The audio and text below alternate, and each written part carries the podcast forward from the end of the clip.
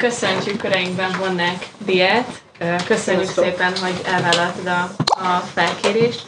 Diáról nagyon-nagyon röviden én annyit mondanék, aztán egész is kinyugodtan, hogy egy kifejezetten jó nevű kultúrantropológus ül itt mellettünk, aki, hát mondhatni, bár erről is beszéltünk, hogy ez rendhagyó de rendhagyó módon nem kamaszként kezdett el írni, hanem, hanem a 20-es éveiben. Közepén, igen.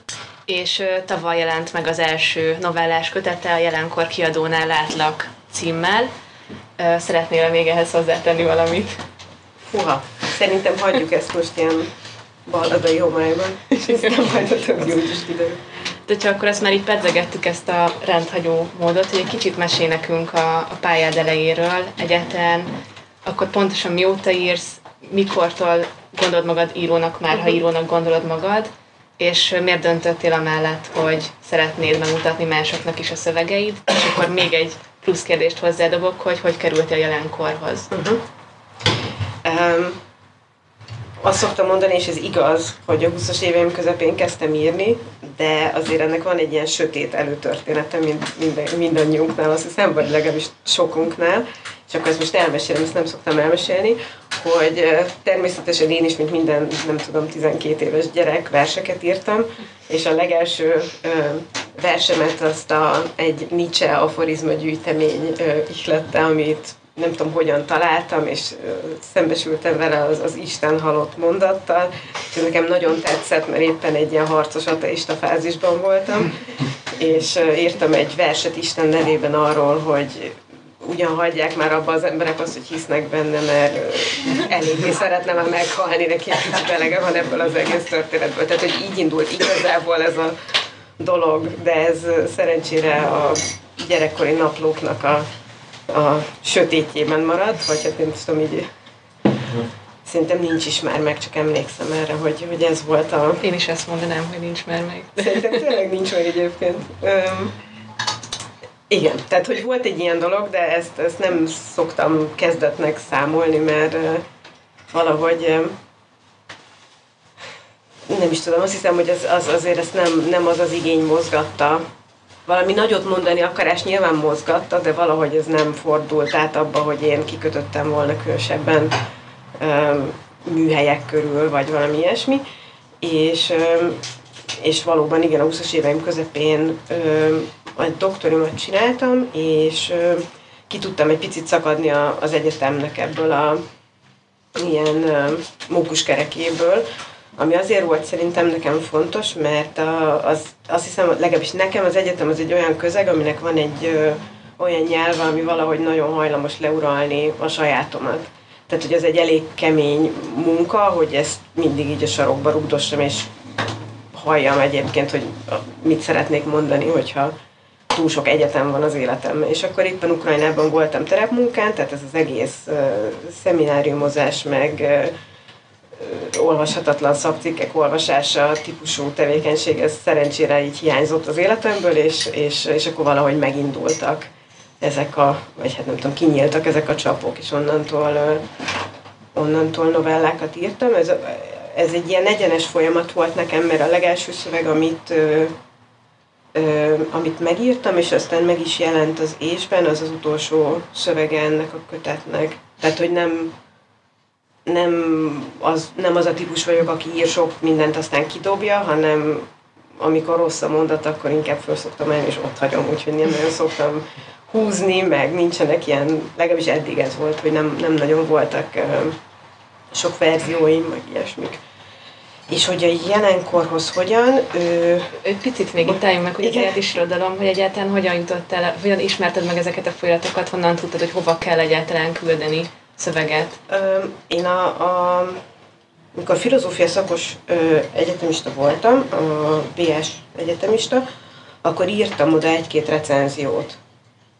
Ö, és oda pedig azt hiszem, hogy ö, valamelyik tanárom leírt egy papírfesznire az e-mail címet, ahova recenziót lehet küldeni az ésbe, és akkor valahogy így küldtem teljesen random módon recenziót az ésbe, és valahogy így ez, ez az út, ez megvolt. Ö, és, és amikor készen volt az első novella, akkor a, én Erasmus kollégista voltam a az egyetemen, és ezt a Margócsi István vezette. És akkor gondolkodtam, hogy, hogy vajon ez, ez a novella, ez teljesen vállalhatatlan, vagy nem teljesen vállalhatatlan, és hogy ezt hogy, hogyan fogom tudni eldönteni, és, és akkor elküldtem Margócsinak, hogy mondja meg nekem azt, hogy ez kuka, vagy nem, felejtsem el ezt az egész tevékenységet, vagy nem, és akkor ő azt mondta, hogy küldjem el nyugodtan, és akkor elküldtem az ésbe, tehát ez volt a, az út. És akkor onnan végül is hogyan kerültél jelenkorhoz? Szerintem ilyen négy-öt novellám volt, ami megjelent, és akkor megkeresett a, a Nagy Boglárka, a jelenkor kiadónak a most már főszerkesztője, és azt mondta, hogyha, hogyha lenne ebből kötett valamikor, akkor, akkor ő, ő szívesen foglalkozna vele. És így. Volt, voltak más kiadók is addigra, akik kerestek, de ilyen egyszerre valahogy, egyszerre volt három, és egy ilyen, nem is tudom, három-négy hónap leforgása alatt, és akkor én azt tudtam tulajdonképpen elég korántól, hogy ha én nekem kellene választani, akkor egyébként őt választanám.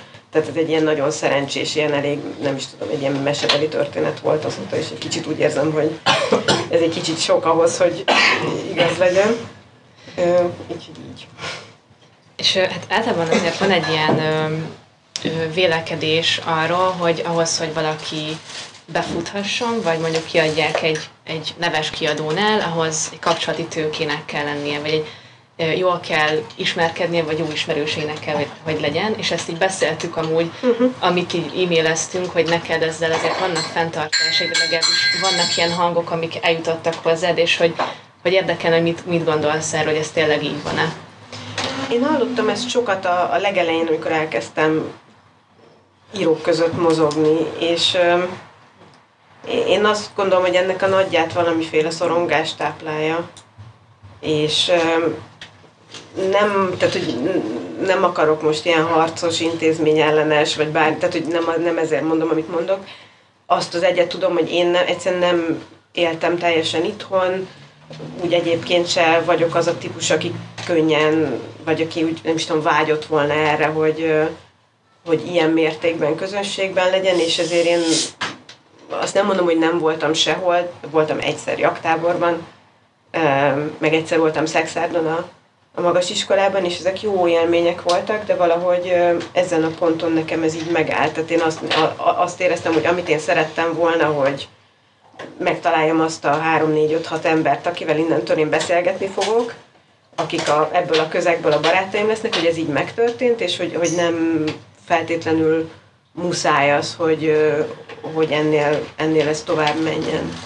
De ez teljesen az én nem is tudom, habitusom, meg az én történetem, és abszolút alakulhatott ez máshogy is, vagy azt is gondolom, hogy nagyon sokszor ezek a műhelyek, amiket úgy el szoktam kapni innen-onnan, ezek nagyon sokat tudnak hozzáadni az embernek a, a munkájához. Egyszerűen én nekem ott, és akkor valahogy ez úgy éreztem, hogy nem, hogy nem fontos, és, és nem éreztem ebből hátrányt sosem. Tehát, hogy nem folyóiratoknál sem, ösztöndíj pályázatnál sem. Tehát, hogy azt se gondolom egyébként, hogy igaz lenne, hogy nekem nincs kapcsolati tőkém, mert azt hiszem, hogy van csak egy ilyen pici. Öm, igen. De, de hogy szerintem ezt, ezt szabadabban lehet kezelni abból a szempontból, hogy, hogy valószínűleg ezt csak azért erőltetni, mert van egy ilyen, nem tudom, közvélekedés, az, az marhaság. Szerintem igazából ezt addig jó csinálni, ameddig érzelmileg, emberileg, szakmailag valamit kapunk tőle, tehát fölösleges annál, annál jobban, vagy fölösleges ezt. Azt is gondolom, hogy, hogy ezeket a közösségeket elolcsósítja, meg elinflálja az, hogyha, hogyha ilyen eszköznek tekintjük őket, meg ilyen, nem is tudom, ilyen magunkat mutogató ilyen pályának. Tehát, hogy azért ezek, amikor jók ezek a szakmai viszonyok, akkor ezek nem erről szólnak, és ez tök jó, hogyha ezeket a fajta ilyen ö, mítoszokat így le, le tudjuk dönteni róluk.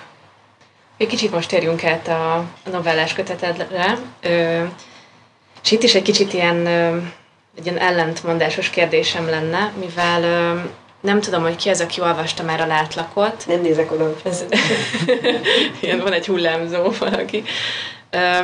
hogyha így össze kéne foglalnom a, a látlakot, most én nagyon, nagyon átlagos, vagy ö, átlagosan, ö, általánosan, akkor azt mondanám, ez egy kifejezetten multikulti uh-huh. novellás kötet, ahol nagyon sokféle kultúra ö, megjelenik, nagyon sokféle helyzet, kivándorlás, bevándorlás, stb. Ö, és hogy felmerült bennem az a kérdés, hogy azért a magyar ö, irodalomban van egy ilyen vélekedés, de azt gondolom, hogy valahol ez egy nemzetközi vélekedés uh-huh. is, hogy vagy így elvárják sokszor az írót, hogy a saját társadalmáról írjon. Hogyha most megnézzük a, akár az irodalmi Nobel-díjasokat, valahogy mindegyik a saját társadalmát boncolgatja, és nagyon érdekelne az engem, hogy, hogy ez egy, egyrészt tudatos írói döntés volt de biztos, hogy az volt, de hogy, hogy miért, miért döntöttél emellett, van -e ebben valamiféle ellenállás, és ezt közben úgy is kérdezem, hogy azért mégiscsak a globalizmus korában mhm. élünk, uh-huh. és hogy mondjuk erre is lehet egyfajta reflexióként gondolni a kötet kapcsán. Szerintem ez tök fontos, amit mondasz. Én ezt először a, az egyetemen értettem meg, hogy ha bizonyos helyről jössz, akkor az, azt a helyet is kéne kutatnod. Tehát, hogy, hogy a, volt egy német kutatóintézet, ahol én dolgoztam, és szerintem olyan 25-en lehettünk talán, akik akkor kezdtünk PHD-kat, és hárman voltunk, akik nem, a, nem oda mentünk terepmunkára, ahonnan származunk.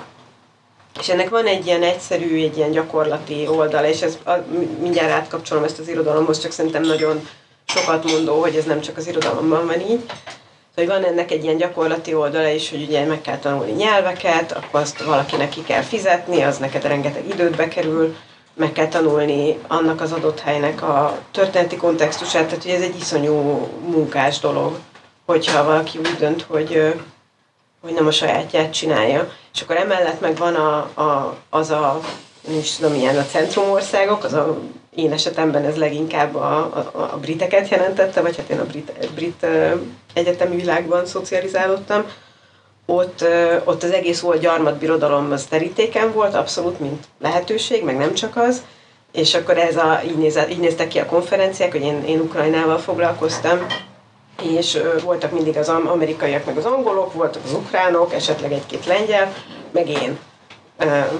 mondjuk egy Ukrajnával foglalkozó, vagy volt szovjet témával foglalkozó konferencián. Szóval egy ilyen nagyon fura köztes helyzetben voltam, és ez Nekem az egy nagyon fontos döntés volt, hogy én nem fogok Magyarországra jönni kutatni, azért, mert azt gondoltam, hogy, hogy egyrészt megúszós lenne, másrészt, hogy, hogy erre van még nekem időm, hogyha én bármikor majd egyszer az életemben ezt szeretném csinálni, de és, és leginkább meg, meg azt éreztem, hogy nem tudok Magyarországra ránézni rendesen, anélkül, hogy valami, valamilyen irányba elmozdulnék, és akkor ehhez nekem... ez akkor nem tudsz objektíven Nem objektíven, hanem hogy, hogy ennek a helynek a produktuma vagyok, és hogy a saját vakfoltjaimat nem látom. Tehát, hogy nagyon fontos nekem valahogy az, hogy megértsem, hogy, Főleg azt hiszem, hogy tehát én akkor mentem el Magyarországról, amikor, amikor ez az egész rendszer éppen kezdett fölépülni, és az utolsó élményem az az volt, hogy két évig tüntettünk, és akkor még volt benne valami ilyen,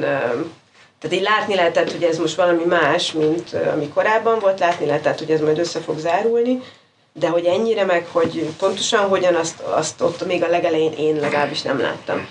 És nagyon foglalkoztatott ez az egész történet, hogy mi van egy ilyen kvázi elvesztett hidegháborúnak az utójátékában, hogy néz ki egy, ebben az egész régióban az, ami, ami elindul, ami átveszi a helyét a, a, az államszocializmusnak, és ez most nem is ilyen, nem is csak ebben az elsőre absztraktnak hangzó, ilyen, nem is tudom, ilyen politikai gazdaságtani szemszögből gondolom, hanem úgy egyáltalán mit jelent, mit jelent emberileg, mit jelent kulturálisan, mit jelent a viszonyainkban, mit jelent abban, ahogy a nagymamát gondozzuk, tehát hogy úgy összességében mit jelent.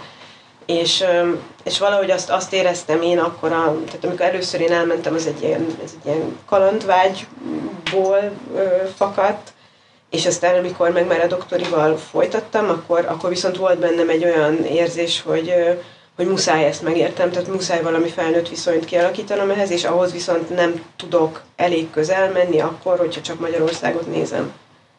És azt éreztem, hogy, hogy ez a csapdája az egész világunknak, hogy mindenki tud egy kicsit angolul, és hogy egyébként így a, nem is tudom, a, a környező országokkal igazából nincs egy olyan mély, párbeszéd, ami pedig valószínűleg nagyon sokat segítene abban, hogy, hogy kicsit értelmesebben, vagy, vagy legalábbis meglepőbben, frissebb módon tudjunk ránézni arra, ami van, és esetleg azon gondolkodni, hogy mi lehetne ehelyett. És szóval hogy ez volt nekem Ukrajna. És az irodalomban is valami hasonló dolog történt velem, azt hiszem. Tehát, hogy, hogy az szerintem már egy ilyen nemzetközi tekintet, tehát hogy azért a magyar írókra nem gondolom, hogy azért írnak a magyar valóságról, mert azt gondolják, hogy majd a, nem tudom, az angol piacon úgyis ez az, amit ő, ami őket eladhatóvá teszi. Tehát Sőt, azért, azért sokszor nem annyira sokszor nem egyébként, igen. igen. De, de hogy ez a munkamegosztás, ez abszolút létezik, igen, hogy a, az etnikai, meg a vallási különbségedet, meg különlegességedet azt dolgozt fel, és akkor ez az, amit kvázi díjaz az, az egész kortás, hát ilyen, vagy legalábbis az az angol száz rendszer mindenképpen. Bennem van, volt egyfajta ilyen dac, ez biztos, hogy, hogy én nem akarok ilyen játékokat játszani. Tehát, hogy, hogy egyrészt volt az én saját életem, ami egyszerűen úgy alakult az elmúlt tíz évben, hogy nagyon sok időt töltöttem elég sok helyen, és ez direkt lett így, tehát hogy ezt én akartam, és ezért az, maga az életanyag, amiben én dolgoztam, az, az nem, az más volt egyszerűen, mint, mint, mint talán sok kortársamnak.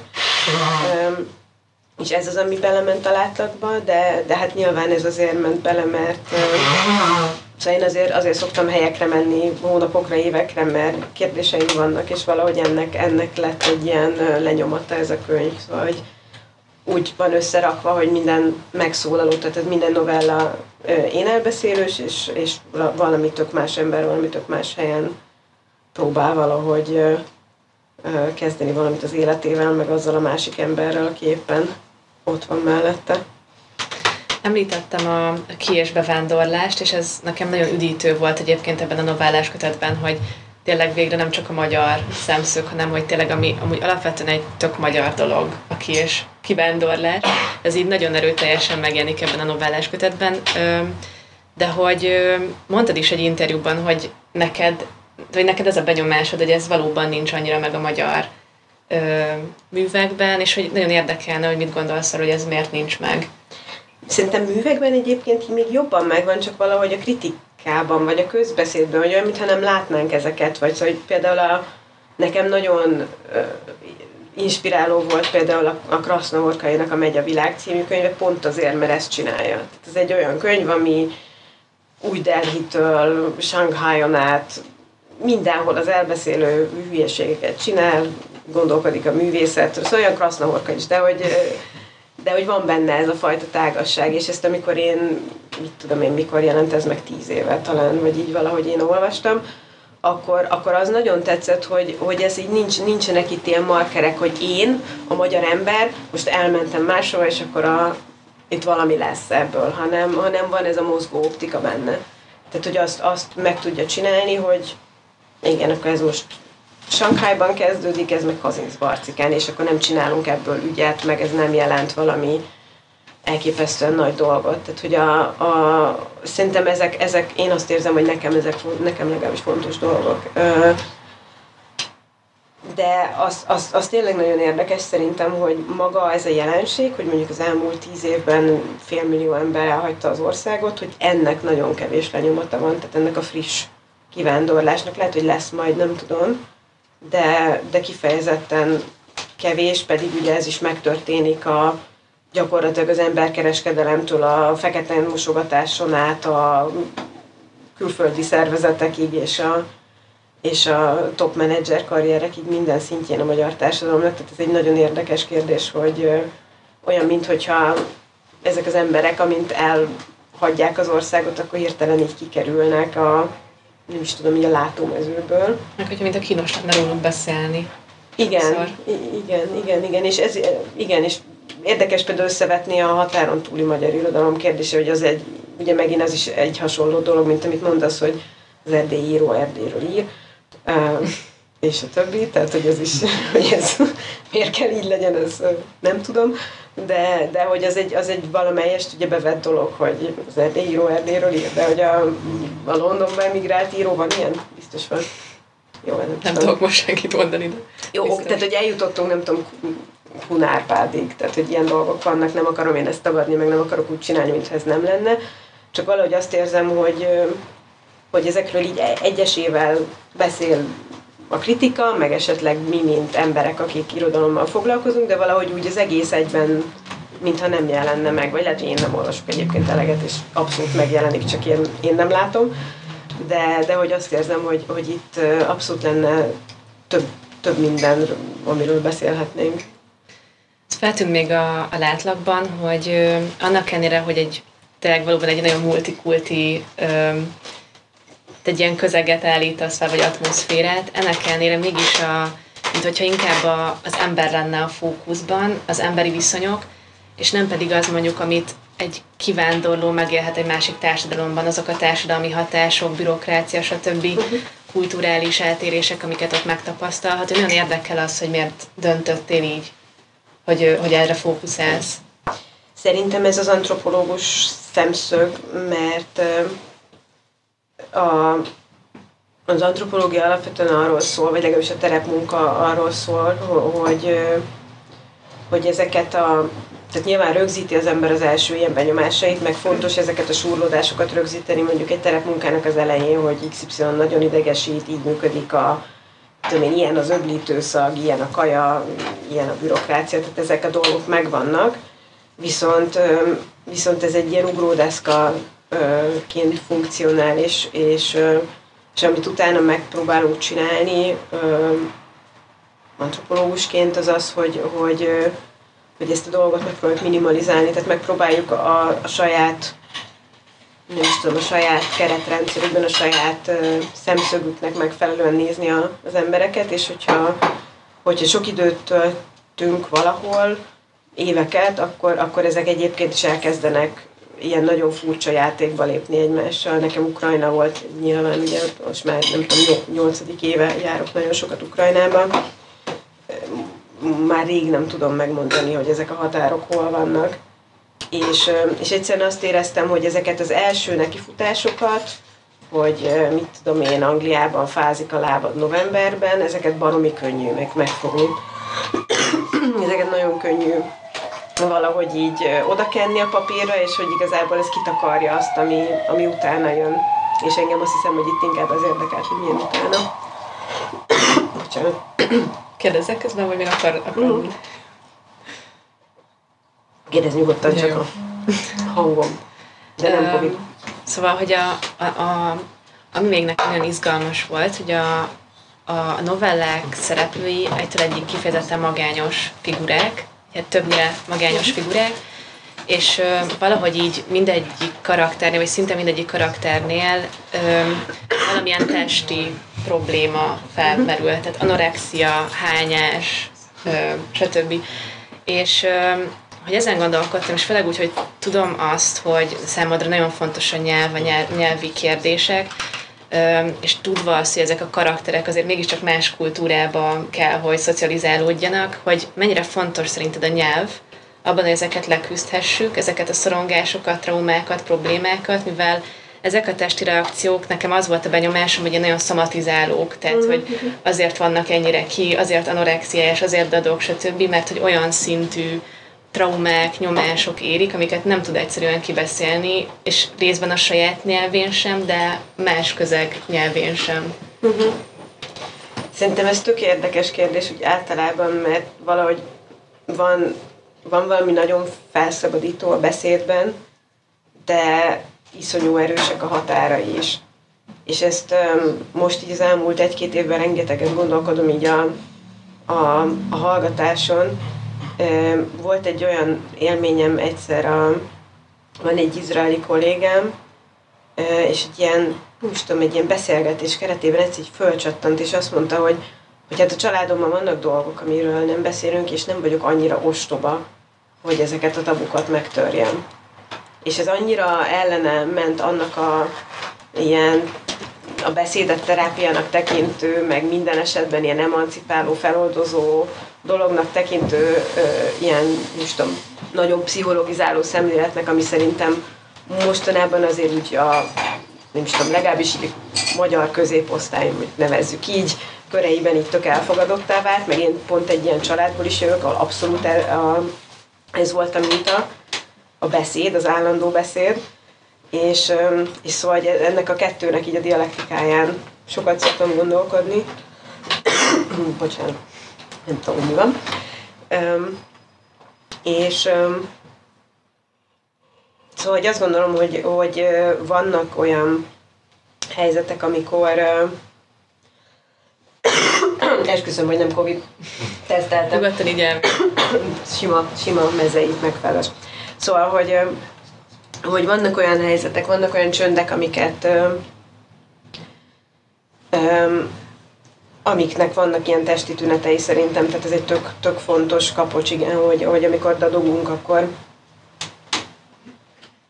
akkor abban ilyen csomók vannak, amik nincsenek feloldva.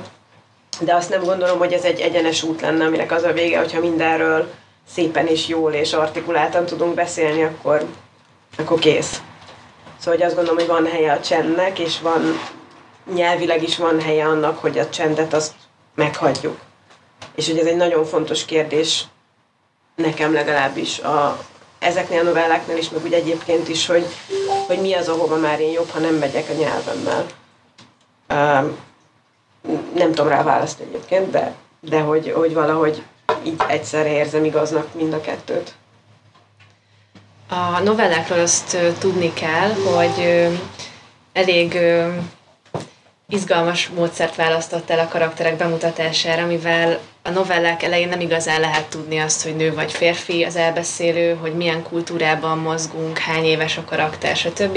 És ezt ilyen később fejtett fel, vagy dobálod be, de még sokszor akkor is azért mhm. homályban hagyod. És több kritikában is ezt nehezményezik Igen. egyébként, meg több olvasónál ezt a molyon például olvastam, hogy, hogy nekik ez zavaró volt. Igen.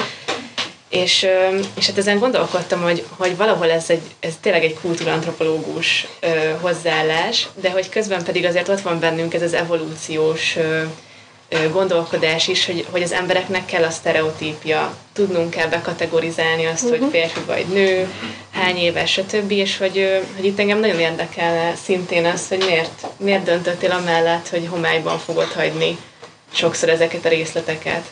Pont ezért, amit mondasz, mert azt éreztem, hogy elmentek a fenébe a biztonság akarásotokkal ha most nagyon egy mondatban kellene, szóval, hogy persze, hogy kényelmetlen lesz, persze, hogy utálni fogjátok, persze, hogy majd a kritika azt mondja, hogy jaj, azt, tehát ez egy ilyen kísérlet volt, lehet, hogy elcsesztem, nem tudom, majd ez úgy kiderül két, három, négy, öt éven belül, tíz éven belül, nem tudom, hogy, hogy ennek volt a helye vagy értelme. De én azt, azt akartam ezzel kipróbálni, hogy, hogy mi történik akkor, tehát hogy, hogy nyilván az olvasó részéről ez egy sokkal radikálisabb belépést kíván, mert hagynia kell, hogy valami olyanban legyen, amiről nem tudja, hogy micsoda. És picit én azt akartam ezzel mozgásba hozni, hogy hogy ne, megint ugyanez, hogy ne takarják ki, tehát hogy ne takarja ki az, hogy én, mit tudom én, nő vagyok, belépek egy szövegtérbe, és tudom, hogy ez egy 40 éves férfi, hanem hogy a hangjára figyeljek. Újabb kölgés, mindjárt visszajövök. szóval, hogy ez volt, a, ez volt az ötletem. Nem tudom, hogy ez egy hogy ez, tehát vannak ilyen kérdések is néha a kritikákban, hogy akkor ez most túl radikális, vagy elég, vagy ez egy félig radikális csak, vagy mit tudom én, nem tudom, tehát ezt én belülről nem tudom, hogy, hogy ez mennyi, azt hiszem, hogy ez teljesen olvasója válogatja, és nekem ez nagyon érdekes tapasztalni, hogy van, akinél ez csont nélkül működik, és szerintem én is egy ilyen olvasó vagyok, és ezért írtam egy ilyen könyvet, tehát nekem az nem, nem szokott gondot okozni, én szeretek magam élőben is, meg szövegben is bedobni valami teljesen elképzelhetetlen helyzetben, amiről nem tudom, hogy micsoda, meg nem tudom, hogy ki az a másik ember, meg nem különösebben érdekel, hogy ha veszélyes, de nagyon sok embernél meg hát egyszerűen a ezek a, nem is tudom, a a reflexek bekapcsolnak, hogy álljál, most ez nekem érdekes lesz-e, vagy nem, biztonságos-e, vagy nem, kényelmetlen vagy nem. És ezt, szóval, hogy ez nagyon érdekes nekem megtapasztalni ilyen olvasói levelekből, visszajelzésekből, hogy ez akinél működik ott, vagy mintha felszabadító lenne, és olyankor azt hiszem, hogy jó, akkor végül mégiscsak sikerült egy valamit megcsinálnom abból, amit akartam, de hát nyilván nagyon sok embernél meg fennakad, de szerintem ez oké. Okay. Igen. Ö, és akkor most kicsit így evickeljünk Ukrajnába, vagy hát ugye már emlegetted többször. Ö, beszéltük, hogy én egy kicsit máshogy ismertem a, a történetet, hogy uh-huh. téged Ukrajnában hír, ö, ért a hír, hogy megindultak az oroszok, de hogy mit kiderült nem. nem volt drámai, igen. De hogy, ö, hogy nagyon érdekelne az, hogy hogyan élted meg ezt az egész helyzetet, illetve hát kifejezetten bedesznek tartottam azt az információt, hogy te most Ukrajnából, jött, Ukrajnából jöttél el hozzánk ide, és mész is vissza, hogy milyen, milyen viszonyok vannak most ott, és, és ezen belül még jobban érdekelne az, hogy hogyan tudod ezt a két valóságot összeegyeztetni. A magyar, meg a... Ami a magyar, mert hogy most gondoljunk bele, hogy most volt nemrég a Sziget Fesztivál, újraindultak itthon a bulik, elmentünk bármikor meginni egy sört, tehát hogy egy mhm. teljesen más dimenzióban vagyunk, mint ami Ukrajnában van. Hogyan tudod egyetem felvenni a, a fonalat azok uh-huh. után, hogy elég tetemes mennyiségű időt töltesz ott? Ö, én három héttel azelőttig voltam ott, hogy, tehát hogy három héttel az invázió előtt jöttem el. Viszont azelőtt meg három hónapig voltam Kievben, és az az, az időszak volt, amikor a nemzetközi média még csak olyan finoman figyelt, illetve hogy januárban már azért igen, de, de hogy amikor próbáltam mondjuk a családnak mondani karácsonykor, hogy lehet, hogy baj lesz, sőt valószínűleg, hogy baj lesz, csak nem tudjuk, hogy mekkora, akkor ezt így nem, nem kifejezetten fogták fel, vagy így eléggé elkenték. Tehát én novembertől január végéig voltam Kinkievben, és itt voltam Budapesten 24-én, amikor ez kezdődött, ö, olyannyira, hogy a Libri-díjnek a, fo- a fotózása az, aznap volt a shortlistnek, úgyhogy egy ilyen teljesen szürreális ö, módon kellett töltenem ezt a napot, mert hát ö, kis minkára kellett vigyorognom a kamerák előtt, mint hogyha semmi nem történne éppen. Úgyhogy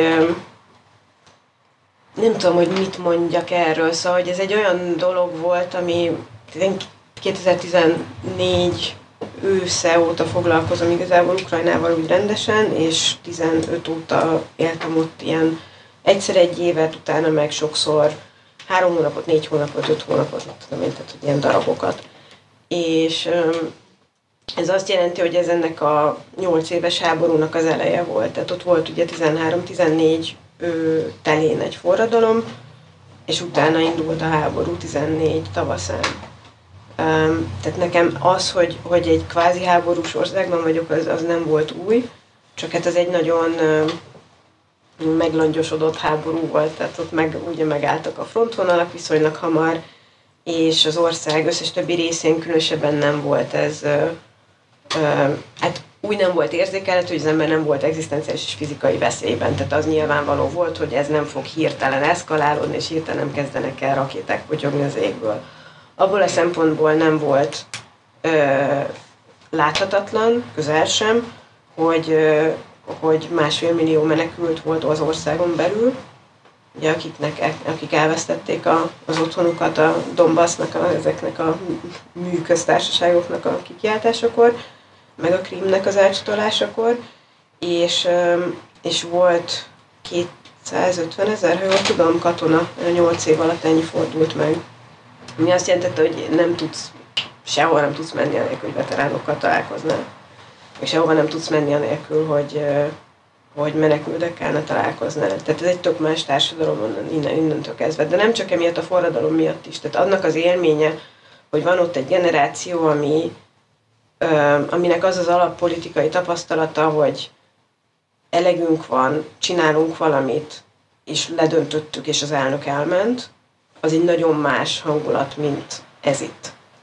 Én azt gondolom, hogy én nekem részben Ukrajna azért ö, lett még annál is fontosabb, mint amennyire egyébként fontos lett volna, mert ez a tapasztalatot megvolt, itt meg ugye az én vagy hát a mi generációnknak ez a, ez a teljes tehetetlenség tapasztalata, ez valami sokkal sötétebb, sokkal nyomasztóbb dolog, és nekem a kettőnek a kontrasztja az egyrészt nagyon furcsa volt, másrészt meg szóval nagyon fontos az egész életemben. Azt hiszem egy bizonyos szempontból a, se az segített túlélni azt, ami itt van, hogy oda mehettem, ami tudom, hogy most így, hogy ez egy háborús ország, amiről beszélek, kicsit bizarrul hangzik, de mégiscsak erről van szó. Üm, és üm, hát azóta pedig az nem igaz, hogy, hogy nincsen buli Kievben, meg Lvivben, szóval, hogy Vice csinált is pár éve egy videót erről, hogy technobuliznak ott a határon. Nagyon, nagyon, igen, igen, tehát hogy buli mindig van. Most például olyan révpartik vannak, ahol a, a nagyon durván szétbombázott városok ott az északi fronton, ahonnan elmentek az oroszok április végén, ott ilyen, ilyen kalákában házakat újjáépítő partikat csinálnak, és azok a, azok, azokra van ilyen, hát ilyen reggeltől este tízig van rév, mert ugye onnantól kijárási tilalom de, de hogy ez van. és Kiev, meg Lviv, hát az, az meg a, amellett, hogy ugye a szokásos izé, hogy valóban mindenhol tankcsapda, homokzsák, katonai ellenőrzőpont, éles fegyverekkel a rendőrök, a katonák, tehát hogy ez mind van, de hát az Izraelben is van, meg csomó helyen van, meg nagyon sok a légiriadó, nagyon fontos ez, hogy, hogy kiállási tilalom van, tehát ez így megváltoztatja a, ritmusát a napoknak, de azért a, van az a nyugati ország része Ukrajnának, ami még a Putyinnak, meg a Lavrovnak a legvadabb terveiben sem szerepelt. Legalábbis ezt mondták, hogy a kiszivárogtatott terveik szerint el kellett volna menni Odesszáig, akkor ott onnan Moldováig fölfordulni észak felé, és akkor az az az egész rész, az Ukrajna kétharmada, amit ők szerettek volna annektálni. Mert azt gondolják, hogy a nyugati részeken úgyis annyira javíthatatlan orosz ellenes nácik élnek, hogy hiába próbálkoznának. Ennek megfelelően abban az ország részben viszonylag kevés volt a rakétázás. Én ö, e, ez Galícia, meg a Kárpátok, meg Bukovina, tehát ez, a, ez az az a része, ami 45 után lett, ö, lett Ukrajnának a része.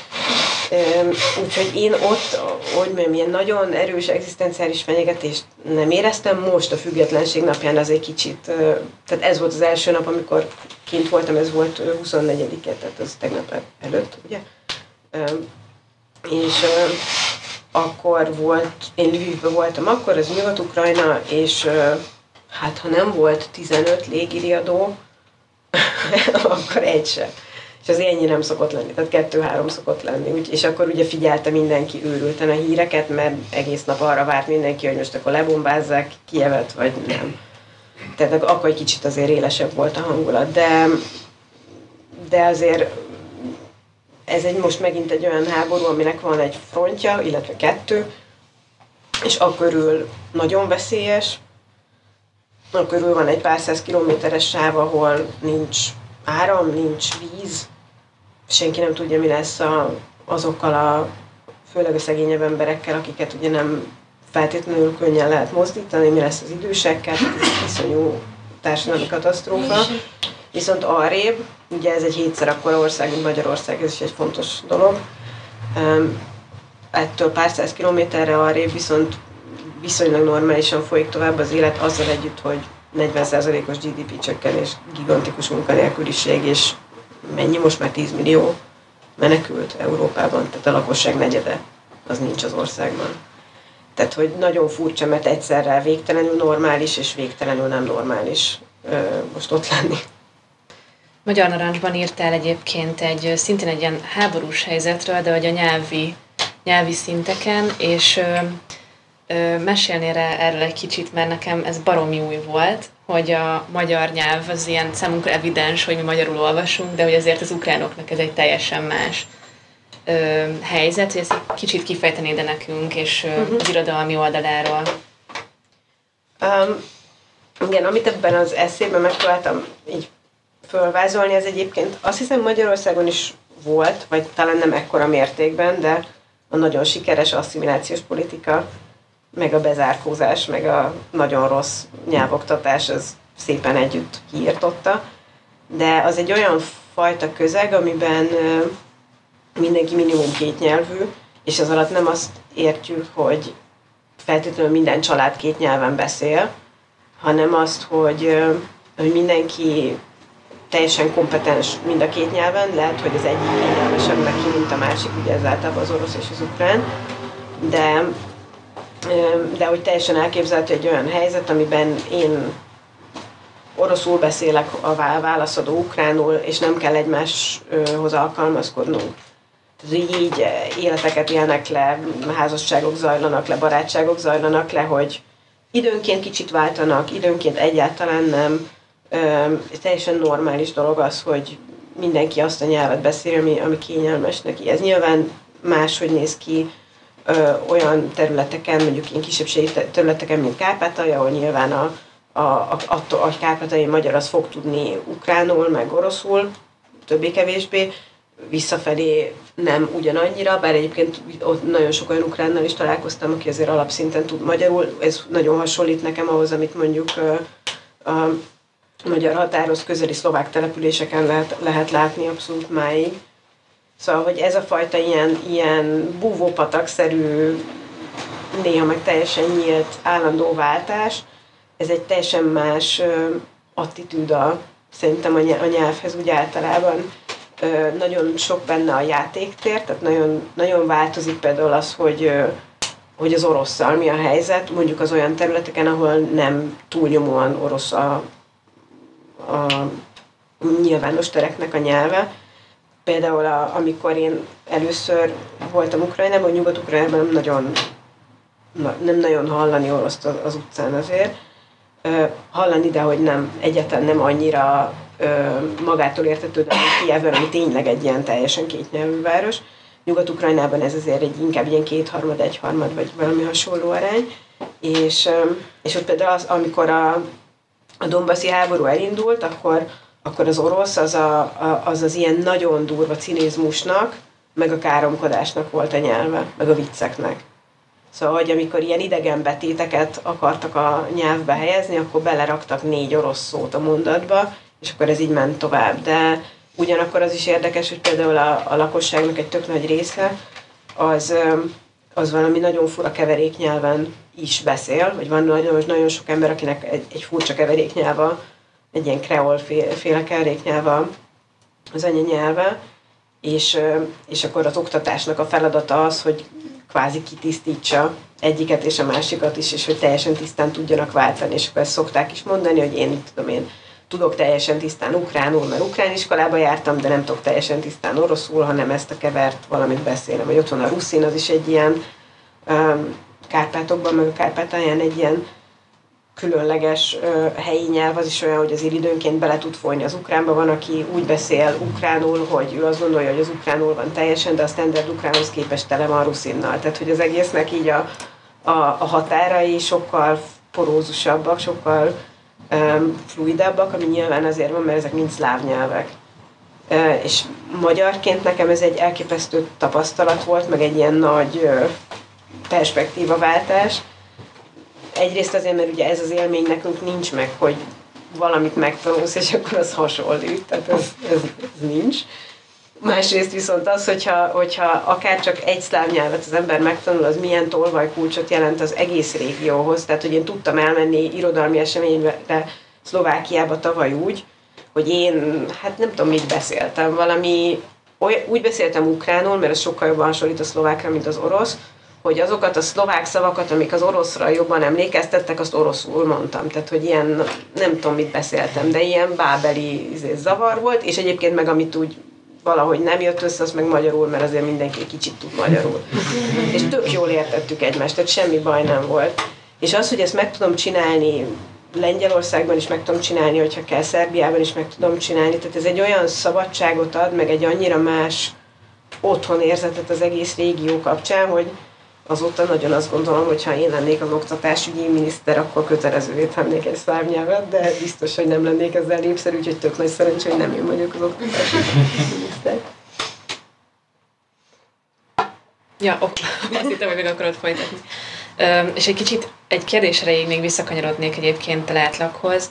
ez egy nagyon furcsa kérdésnek fog hangzni, hogy ezek után bennem mégis felmerült az, hogy hogy azért a, ebben a könyvben is beszélsz az ukrán, ukránokról, ukrán helyzetről, és hogy mégis úgy, hogy amúgy, ha jól tudom, perfektül beszélsz angolul, vagy legalábbis nagyon-nagyon magas szinten, miért döntöttél úgy, hogy magyarul fogod megírni ezeket a történeteket, ami mégiscsak egy ilyen zárványnyelv, tehát hogy innen igazából nem sok minden tud kijutni külföldre, és nagyon kevesen ismerhetik meg ezeket a történeteket.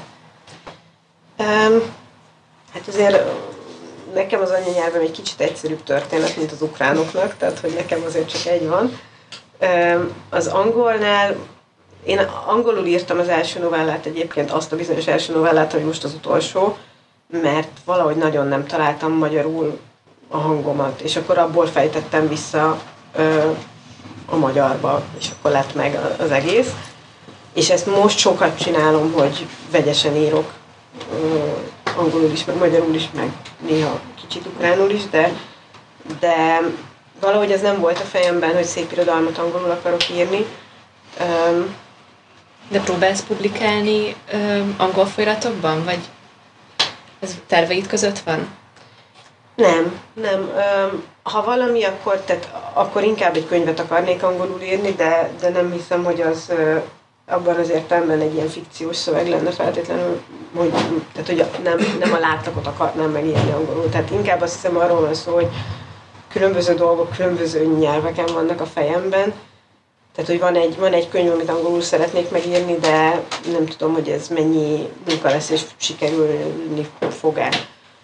Ilyen karrierépítési céljaim nem voltak. Egyrészt azért, mert ez egy brutálisan vad, borzalmas terep, tehát hogy nem érzem, hogy nekem nagyon hiányzik az, hogy most megpróbáljak elmerülni ebben az ilyen végtelen térben az ügynökökkel, meg a 800 ezer teljesen jelentéktelen folyóirat közül kiválasztom, hogy melyik az a másfél, amiben bármit is kéne csinálnom. Tehát, hogy egy, egyáltalán nem vonzott ez az egész. Hanem azt éreztem, hogy előbb, tudja, tehát előbb tudjam azt, hogy, hogy van egy hangom angolul, amit valahogyan szól, tudjam azt, hogy mit szeretnék vele csinálni, és akkor utána majd meglátjuk, hogy ebből lesz valami, de az sokkal inkább egy ilyen egy ilyen eszéisztikus, non-fictionbe hajló dolognak érzem, tehát inkább arra gondoltam, hogy, hogy ami nekem a kvázi a szakmai életem, az antropológia, hogy ab, abból visszafejtenék valamit egy sokkal személyesebb, ilyen köztes térbe, és azt meg tudnám csinálni angolul, mert a személyes életem, vagy, vagy, tehát a szakmai életem az tényleg angolul zajlik. Arról nem is tudok normálisan szerintem magyarul beszélni, mert nem tanultam magyarul soha. Tehát egy ilyen fura, na mindegy, ilyen fura gettó van a fejemben. Igen, nem tudom, hogy ez válasz-e a tökéletes kérdésre.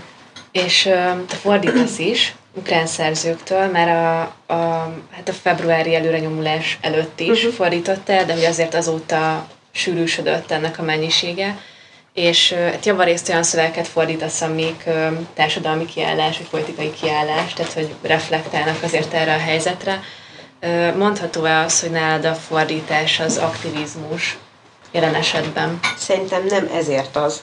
Tehát, hogy az, de nem ezért az. És azért, azért gondolom kvázi aktivizmusnak, vagy legalábbis valamilyen nagyon politikus dolognak, mert iszonyúan idegesített például ez, hogy itt van egy szomszédország, és nem foglalkozik vele senki. Tehát, hogy iszonyatosan jó költészet, én nem fordítok prózát, csak nagyon muszáj, de, de tehát, hogy kizárólag verseket fordítok.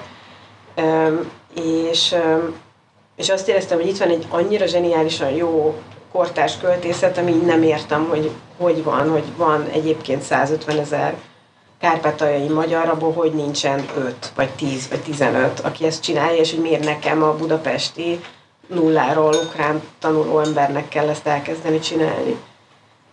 Azért most már valamilyen indult. Tehát, hogy nem, nem akarok úgy tenni, mint hogyha teljesen egyedül lennék ezzel, de amikor én elkezdtem zsadan verseket fordítani, az volt az első, tizen, szerintem 17-ben, vagy valahogy így, öm, akkor azért, tehát én nem akartam ezt csinálni, de hogy körülnéztem, azt láttam, hogy egyszerűen nincsen ember, aki ezt csinálta. Öm, és hogy ez, ez, ez egy olyan, tehát hogy a, van benne egy ilyen nyelvféltés, tehát hogy azt érzem, hogy, hogy nem már, hogy a magyar nyelvvel az történjen, hogy, ezek a felhígított, importált amerikai dolgok az egyetlen kvázi idegen, vagy nem is tudom, az annyira minimális és kiszámítható az, ami bejön, hogy azt éreztem, hogy ez, ez nem jó, ez nekünk nem jó, hogyha, hogyha ezzel a nyelvvel ez történik, tehát sokkal több minden kéne történjen vele, sokkal több helyről, sokkal több minden kéne, többféle tapasztalat, és az arra megtalált többféle nyelv kellene, hogy megjelenjen magyarul. Úgyhogy a fordítást úgy általában és a kis nyelvekből fordítást azt egy, azt egy nagyon fontos dolognak tartom. De hát az, az egyébként nonsens, hogy e, ezen a um, skálán még az orosz is egy kis nyelv. Tehát, hogy van egy elképesztően zseniális kortárs orosz feminista költészet, ez tényleg olyan, hogy minden egyes házfalra föl kéne festeni kb. És így nincs. Mert még ugye ez, hogy lírát fordítani, ez egyébként is egy ilyen nagyon ijesztő dolog állítólag. És, és ezért nagyon kevesen csinálják, és, és hát, e, tehát gyakorlatilag világnyelvek, vagy legalábbis regionális világnyelvek, ha ez most nagyon nem, nem önellentmondás, és hogy még ezek is kicsinek számítanak. És azt érzem, hogy ha valami, akkor ez, ez nagyon jó lenne, ha nem így lenne.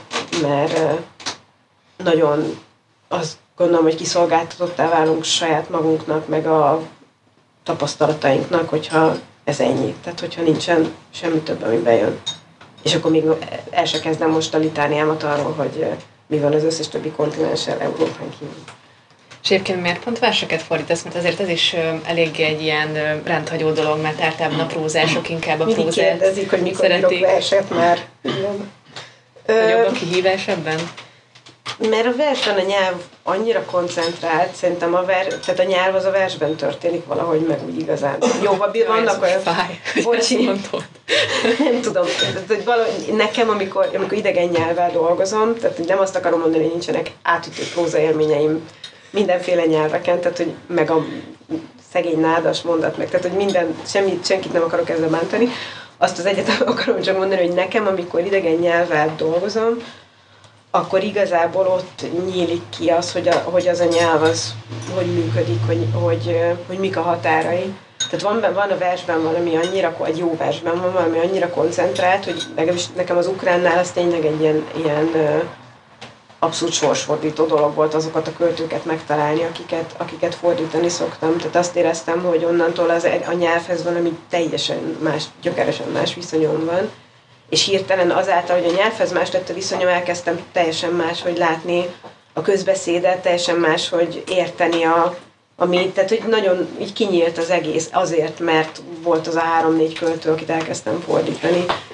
Azt hiszem ezt keresem, tehát ezeket az ilyen nagyon-nagyon intenzív ö, találkozásokat, meg biztos van ilyen nagyon prózai oka is, hogy azért a nagy regényeket fordítani, ez egy elég kemény dolog, és így, is egy kicsit túl van töltve az életem, úgyhogy de, de szerintem inkább ez, hogy, hogy a vers azért az egy, az egy durva dolog. Az utolsó kérdésem, hogy megnyerted nemrég a Mastercard alkotótárs ösztöndíját, ami gratulálok hozzá, ez tök szuper, és hát ott is az ukrán, egy ukrán témát választottál, és hogy kicsit beszélnél arról, hogy mi a koncepció, hogy állsz vele, és mikorra várhatjuk? Ezek kicsit se nyomasztó kérdések amúgy. Ö, odáig lesz jó, jó, jó élmény válaszolni, hogy mi a koncepció. Ö, szóval, hogy a koncepció az ezekben a, az eszkalációnak a hónapjaiban hát nem is született meg, hanem egyszerűen az történt, hogy hogy ültünk ugye Kievben, és gyülekeztek a, az orosz alakulatok a határon, és, és akkor nem tudtuk, hogy, hogy mi lesz. És ebben élni, tehát egy ilyen gyakorlatilag lőtávolban élni, amikor ez már tényleg elég nyomasztó volt, és akkor bepakolni a kis hátizsákot, a zseblámpával, meg óvóhely térképet a telefonra, aztán hülyének nézni magad, hogy most ezt túlreagálod, vagy nem. Tehát, hogy ebben az ilyen nagyon labilis érzelmi helyzetben egyszerűen azt vettem észre, hogy az, amit mondtam, hogy az egész ország nyilván teljesen megváltozik attól, hogy háború van benne, akkor is, hogyha az ember nem a frontvonalról nézi. Tehát, hogy nem csak az a háború, hogy mi történt, nem tudom, a lerobbanó végtagok és a, és a lebombázott házak, hanem az egy ennél sokkal-sokkal nagyobb dolog. És egyszerűen azt vettem észre ezekben a hónapokban, hogy ilyen őrült látás módon elkezdtem, elkezdtek így feljönni az emlékeim. Ilyen teljesen hétköznapi szituációkról, amik tele voltak ezzel. Tehát tudom én, a muzeológus, aki visszajött éppen a frontról, és akkor én utána dolgoztam vele, és beszélgettünk, meg a, a lovas terápia, amit a veteránoknak csináltak egy, egy ilyen vadasparkban, tehát hogy ilyen tényleg amikor kiderül a taxisofőrről, hogy teljesen szét van esve, mert éppen visszajött valami rehabról, és azért volt rehabon, mert. Tehát, hogy ezek a fajta ilyen találkozások ö, valahogy így elkezdtek annyira, annyira foglalkoztatni, vagy azt hiszem, hogy az ezekkel való bíbelődés segített nekem egy kicsit valahogy így kezdeni valamit ezzel az élménnyel, ezzel a nagyon radikális bizonytalanság, és akkor valahogy ebből raktam össze egy ilyen, az lett a címe, hogy hátország, tehát egy ilyen koncepciót, ami erről tulajdonképpen ezt akarja valahogy elmesélni, hogy egyrészt, hogy mit jelent elveszíteni a, a békét, másrészt, hogy mit jelent egy olyan embernek lenni, aki tulajdonképpen otthon lesz valahol, ahova nem született. És hogy, hogy ez a mi között hozzá kérdés. Tehát, hogy ez egy ilyen helyzetben tök erősen így fel tud jönni, hogy nagyon szuper, de most mit keresek én itt? Tehát, hogyha, hogyha nekem, vagy én nem vagyok ukrán, nem vagyok ide bezárva, nem biztos, hogy nekem feltétlenül van olyan dolgom, ami miatt muszáj lenne ott lennem, mi az Isten az, ami engem ott tart. És nyilván az, hogy szeretem azt ennyi év után ezeket az embereket, meg ezt a helyet, tehát hogy nagyon-nagyon sokat jelent nekem, de mit és miért.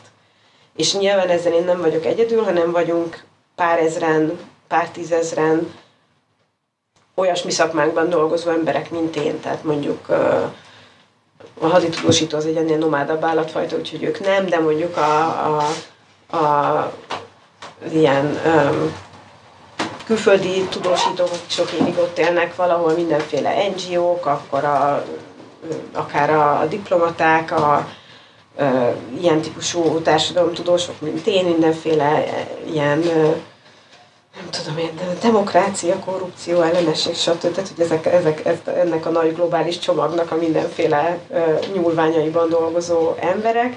Szóval, hogy vagyunk ilyenek nagyon sokan, akik ott élünk, mondjuk ebben az esetben Ukrajnában három évig, öt évig, tíz évig, van ukrán, nem tudom, szeretünk, szerelmünk, barátaink, kollégáink, gyerekünk, stb.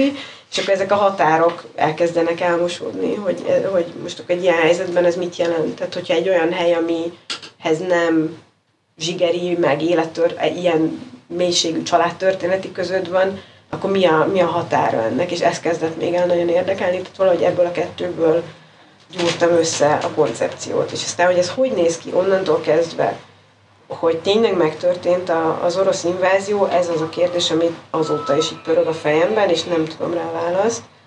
E, azt tudom, hogy ez egy hogyan halad sehogy. E, miért?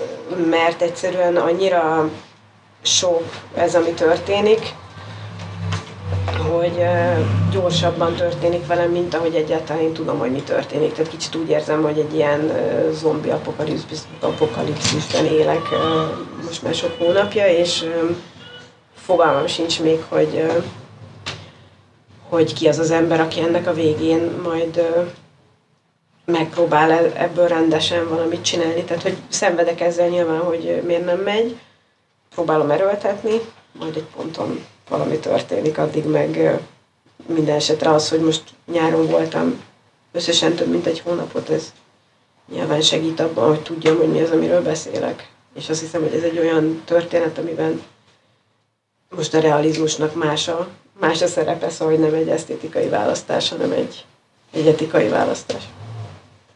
Köszönjük szépen! És hát mielőtt megtapsoljuk a diát, szerintem Akinek van kérdése, azt tegye fel.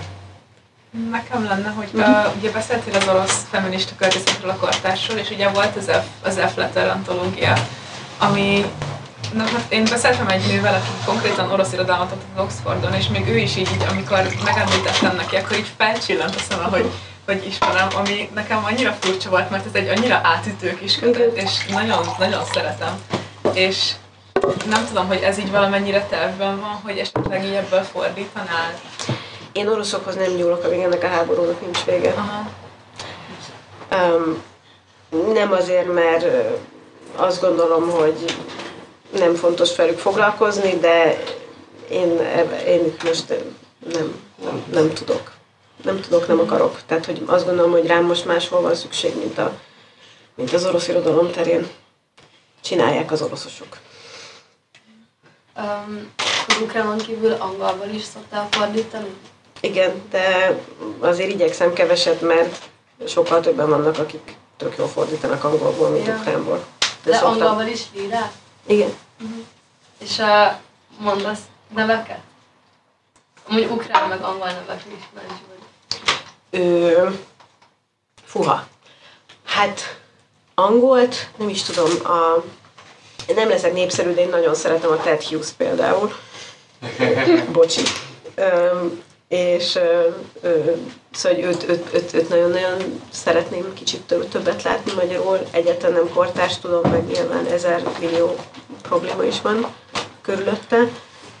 Én nagyon szerettem a Caroline Forsének a költészetét, ő most ilyen, nem is tudom, ilyen 70 körül lehet, és az ő nevéhez kötődik többek között a, a Poetry of Witness nevű mozgalom, ami a 70-es évek végétől kezdve van, de van, vannak neki korai verse is, de róla azt érdemes tudni, hogy El Salvadorban volt, amikor a polgárháború kitört a 80-as években, és így a körül kezdett el kifejezetten ilyen nagyon, nagyon durva ö, ö, politikai költészetet írni, és aztán antológiákat is csinált ilyen típusú költészetben, szerintem ő, ő például nagyon-nagyon jó. Nagyon-nagyon szeretem az Írja Kaminszkit, Renátó is szokott fordítani, meg én is, meg mások is, aki egy ukrán-amerikai, tehát egy odesszai származású amerikai költő. Nagyon, sok, nagyon sokan vannak, szerintem ezt most valószínűleg ilyen is tudom, praktikus okokra hivatkozva be, be fogom szüntetni ezt a listázást, de hogy bármikor szívesen listázok bárkinek nagyon sokat. Igen? Arra lesz esély, hogy majd az ukrán fordításaiból megjelenik valamilyen kötet? Az történt, február 24-én mindannyian nagyon meg fogtok lepődni, hogy akkor, hogy azt mondta a jelenkor kiadó, hogy csinálnak egy zsadan kötetet. Kellett hozzá egy háború. Tehát az lesz. Más, nem tudom, lesz-e, ezt a szexi hullámot reméljük még mások is meg fogják lovagolni. Teljesen te fogod fordítani? A zsadant, igen. igen, igen, igen. Um, próbáltam most még uh, finom, finoman más kiadókat, más szerzőket is így mozgásba lendíteni. Azért nem hiszem, hogy ezek a falak, amik a nemzetközi líra a magyar kiadása előtt állni szoktak, ezek hirtelen teljesen le fognak dőlni ettől a háborútól, de hát ha az opportunizmus most kicsit segít nekünk. Mennyire ismered személyesen azokat, akiket fordítasz ukrán um, költőket? Nagyon sokáig nagyon féltem attól, hogy találkozzak velük, mert azt gondoltam, hogy ha uh, látni fogják, hogy nyelvtani hibákkal beszélek ukrán, akkor biztos, hogy azt fogják gondolni, hogy borzalmas fordító vagyok. De ezeket a szégyenlős érzéseimet megszüntette a háború, úgyhogy most az elmúlt hónapban találkoztam hárommal is, és tök jó volt. Úgyhogy azt remélem, hogy ez most, mostantól már így lesz. Ez is kellett egy háború. Hogy még az is amúgy nagyon izgalmas, hogy azt mondod, hogy angolul inkább, inkább non-fiction írnál, és hogy um, pedig azt várná az ember, hogy az angol inkább így az eltávolításnak a nyelve, mert hogy ugye nem az ember anyanyelve, és akkor uh, inkább abból várná az ilyen, nem tudom, El per 3-as sztorikat, meg ilyesmi. Uh-huh és hogy te ehhez akkor hogy, hogy viszonyulsz, hogy, hogy angolul inkább, inkább írsz ilyen vallomásosabban, vagy inkább az anyanyelvedet szereted így ilyen szempontból használni, vagy tehát hogy melyik? Szerintem ez nagyon sok ilyen inga mozgásban van. Nekem például kifejezetten volt olyan élményem, amikor elköltöztem, hogy eleinte sokkal könnyebben beszéltem, nagyon nyíltan érzelmes dolgokra angolul, valószínűleg ezért, mert nem kötöttek meg a saját hülye beidegződéseim, a magyar beidegződéseim. Aztán ez elmúlt, és volt olyan, amikor utáltam nagyon személyes dolgokról angolul beszélni, mert éppen abban az életszakaszban voltam, hogy magyarul szerettem volna a magánéletemet élni. Szóval ez nagyon, ez olyan, mint a kivándorlás ugye általában, hogy nem, nincs egy ilyen stabil ilyen csomag, hanem hát így állandóan oda-vissza mész. Tehát, hogy azt hiszem, hogy ezt csinálod pár évig, akkor legalábbis kevés olyan embert ismerek, akinek szépen beállnak ezek a viszonyai, és a hazá, hazához, meg a, meg a nyelvhez való viszonya egy ilyen, ilyen harmonikus módon alakul, hanem tényleg ez egy ilyen nem is tudom, egy ilyen gumiszoba, amiben az ember így vetődik egyik faltól a másikig. Úgyhogy inkább a, azt hiszem talán az van, hogy a, a, tehát a magyar, magyarnál egy más fesztávot érzek a sajátomnak, az angolnál meg hát megírtam egy PHD-t, szerintem annak az már viszonylag normális lett, meg most már tudok úgy írni angolul, hogy nem tudják, hogy nem az, anya, nem az anya, anyanyelvem, tehát most már publikálok sokat ö, ilyen eszéket, meg, meg kritikákat, meg ilyesmi. Ö, de ez egy, ez egy tíz éves folyamat volt. Tehát hiába mentem én úgy ki, hogy tudtam annyira angolul, hogy az egyetemre tudtam járni, meg tudtam, nem tudom, beadandókat írni, azért az nem, az, az nagyon az eleje ennek az útnak, és azért most se gondolom, hogy a végén vagyok. Tehát azt tudom mondani, hogy itt és most um, azt érzem, hogy azt a, azt a fesztávot én angolul bírom, amivel meg tudok szólalni egy ilyen eszéisztikusan személyes hangon, hogy tudnék-e mondjuk úgy kísérletezni nyelvileg, ahogy szeretnék mondjuk magyarul, azt, azt abban nem vagyok teljesen biztos. Tehát, hogy ezek ilyen, lehet, hogy ez tíz év, az is lehet, hogy soha nem lesz ilyen, meg nem voltak ilyen nagyon egyenes ambícióim. Tehát, hogy azt tudtam, hogy, hogy szeretném ö, kipróbálni azt, hogy milyen tényleg egy teljes nyelvváltást áttolni, hogy hol vannak ennek a határa, és hogy az én velem mit csinál, meg az én, meg a magyar nyelvemben is egyébként mit csinál. De, de nem, nem milyen karrier szemszögből gondolkodtam ezen, nem ilyen, hogy mondjam, tehát most nem ilyen őszintétlenségben mondom, hanem tényleg, tehát hogy azt, azt érzem, hogy annyira azt se tudom, hogy mit csinálok azon az egész térfélen, hogy most arra azért kicsit kezdem már felfogni, hogy a, mondjuk Nagy-Britanniában hogy működik, vagy így, így mi van, hogyha az ember könyvet akar írni, mert most már vannak olyan barátaim, akik írtak könyvet, és akkor így rajtuk keresztül látom, hogy ez körülbelül hogy történik. De azért ez, egy, ez nem, egy, nem egy nagyon magától értetődő dolog, úgyhogy azt érzem, hogy ne, oda, oda nem kellenek ambíciók, ahol nem tudok semmit alárakni. Inkább először szeretném tudni, hogy egyáltalán mit tudok mondani. Azt hiszem valahogy így, ez, ebben vagyok. És ezt hogy lehet megoldani, hogy az ember egyszer két országban tudjon élni? Két lakással, vagy, vagy ismerősök, vagy... Hát két lakással, igen. igen, tehát én nekem van a, a egyetemen, vagy hát így egyetemi szektorban dolgozom azóta tehát én befejeztem a PHD-met, és akkor tanítottam egyetemenként, meg most is egy ilyen kutatói pozíción van, meg dolgoztam NGO-knál, tehát hogy mindenféle ilyen ilyesmiben dolgoztam kint, és akkor így. És az internetnek köszönhetően csodálatosan lehet távmunkát is csinálni, úgyhogy nem kell mindig ott lenni, ahol az embernek hivatalosan a munkaviszonya van. Szóval hogy most is például, hogy a szemeszter éppen nincsen, akkor azért viszonylag szabadon lehet mozogni. Tehát, hogy valahogy így próbáltam összeépíteni mindig, hogy ez működni tudjon. Szerintem ez tud működni egyébként. A Ugye ma mondtad, hogy kultúrantropológiát végezted és kint uh, uh, Nagy-Britanniában, de hogy azt is említetted, hogy filozófia. Uh, el tudnád mondani, hogy ez hogy jött össze, meg hogy mentél, miről, mire így az egyetemi hol kezdted BH-t? Ez biztos, hogy mindenkit érdekel, el tudom mondani, persze. Engem nagyon. Ha már elaludtatok, akkor szóljatok. Szóval, hogy én leérettségiztem Budapesten, és akkor elmentem filozófia szakra, az eltére, vallástudomány minorral.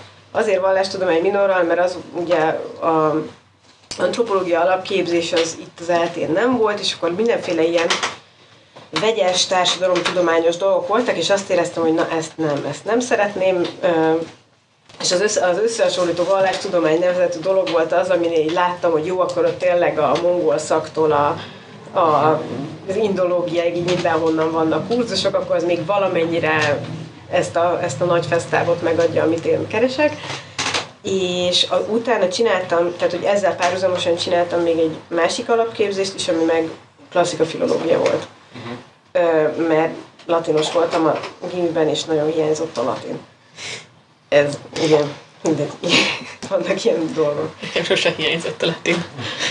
Egy nagyon csodálatos latin tanárom volt, aki egyébként egy Horáciusszal foglalkozott itt az eltén, meg költő, és egészen tette, hogy valami olyan dolgot csinált a latin oktatással, hogy, hogy komoly fertőzést kaptam tőle, és, és meg sem álltam az alapdiplomáig. Szóval én ezt a két alapszakot végeztem el egyszerre, és akkor, amikor kész voltam mind a kettővel, lediplomáztam mind a kettőből, akkor utána mentem Darembe, Észak-Angliába, és ott van olyan mesterképzés, ami kifejezetten olyanoknak van, akiknek az alapképzése az nem te egyezik. Tehát ez nyilván nem bárhonnan tudsz bármibe ugrani, de társadalomtudományokból, meg, meg bölcsészettudományokból tudsz egy ilyen ugrást csinálni, és akkor ezt az ilyen konvertáló mesterképzést megcsináltam ott, és akkor utána meg a doktorit. Ez hol van, bocsánat? Ez Észak-Angliában van, ez, ész, ez tulajdonképpen Angliának a Miskolca, tehát ez a, a bányász, ez a bányász régió, amit a Margaret Thatcher tönkretett, és ez nagyon-nagyon jó hely egyébként, tök érdekes. És ez egy, egy ilyen kisebb város, egy ilyen nagyon régi egyetemváros, ami egy teljesen, hát egy ilyen elég szomorú bányász régióval van körülvéve, és gyönyörű szép egyébként. Hogy hívják? Durham. De ott játszódik a figyelő. Hogy mit? Ott játszódik a figyelő. Uh, azt hiszem, igen. Igen. Én, én is tanultam latint, és nekem az a kérdésem, hogyha ilyen sok nyelven beszélt, ebben segített az, hogy tanultál latin, mert nekem a latin tanárom mindig azt mondta, hogy Iszonyú sokat. Nagyon sokat. tanulunk, hogy utána könnyebb legyen minden. Az most nagyon borzalmasan fog hangzani, amit mondok. Nem maga a latin segített, hanem az, ahogyan a latint tanultam, és abban szerintem inkább az egyetem, mert ott volt ilyen, hát ilyen indoeurópai összehasonló, tehát egy ilyen történeti indoeurópai nyelvészet, és amikor megérted azt, hogy a szanszkritnak az esetében hogy lesz a latin meg az ógörög, akkor fél perc alatt lezongorázott például a szláv nyelveket. Tehát nekem az orosz meg az ukrán esetek nagyon könnyen mentek, mert azt értettem, hogy, hogy ment ott a munka megosztás. Tehát, hogy abszolút szerintem Ógrögöt is tanultam, de eddig egyiknek se érzem a hatását. próbálkoz olasszal, vagy, vagy spanyolal. Nagyon tanulok egyébként. Nekem nagyon ment, de lehet, hogy azért, mert én, egy, én nagyon-nagyon szerettem a, a nyelvészeti részét, tehát az egy ilyen nagyon szép, ilyen matekszerű, ilyen struktúrált dolog, és akkor Amit a, a latin, a latinnak, igen, igen, igen, meg ugye a, Hát igen, ez az, az ő deklinációval tényleg olyan szép. hogyha az ember nem magolósan, hanem így agyból próbálja, hogy miért így van, akkor utána tényleg mindenhez segít a mi európai nyelv, szerintem. Azt nem tudod, hogy miért pont a latin nyelveket tanítjuk az iskolában, és miért nem fogjuk fel a szláv nyelveket, vagy a skandináv. Nek, van ahol, vagy nekem az, az volt az emlékem, hogy amikor én gimbibe felvételiztem, akkor kérdezték, hogy milyen, mi legyen a második nyelv, és akkor én azt mondtam, hogy orosz vagy latin döntsék el ők, és akkor ők döntötték azt, hogy, hogy latin, de volt orosz is. Tehát azért van valamennyire, nyilván nem, tehát hogy a, a világunkat képezi le, meg azt, hogy mennyi ember gondolja azt, hogy az orosz hasznos, és akkor az meg ugye odáig el se jutunk, hogy a lengyel, vagy a cseh, vagy tehát, hogy bármelyik régiós szláv nyelv, az miért nem merül fel egyáltalán. Szerintem nagyon nyomasztóak a, az ilyen rövid távú hasznosságban gondolkodó ö, szülői és társadalmi elvárások. Tehát, hogy én ugyanazt a logikát érzem mögötte, mint ami azt mondja a gyereknek, hogy ha bölcsészkarra mész, akkor biztos a McDonald'sban fogsz kikötni. Tehát ez, ez egy nagyon, szerintem ez egy nagyon hasonló ö, módon hát nem okos, és tehát, hogy azt tudom mondani, hogy a, a, az, hogy nekem magyar az anyanyelvem, és tudok ukránul, az elsőre két nagyon piacképes nyelv, mindent, amit én munkát találtam, az emiatt volt. Az, nyilván azért is angolul tudok, de, de hogy, hogy e- ezekkel sokkal több mindent tudtam kezdeni. Egy, nyilván egy ilyen specializáltabb szektorban, de, de hát ez egy olyan tudás, ami, amire abszolút, tehát hogy van a világban helye, csak szerintem ez egy félelmetes dolog, pláne nem tudom, egy, egy 14 éves korban az egy, az egy olyan behatároló döntés lehet, hogy az ember azt mondja, hogy most lengyelül fog tanulni, és nem németül, holott. Tehát ezt sajnos ezt nem tudjuk megreformálni. Van még kérdés? Jó, hát akkor köszönjük szépen. Köszönöm.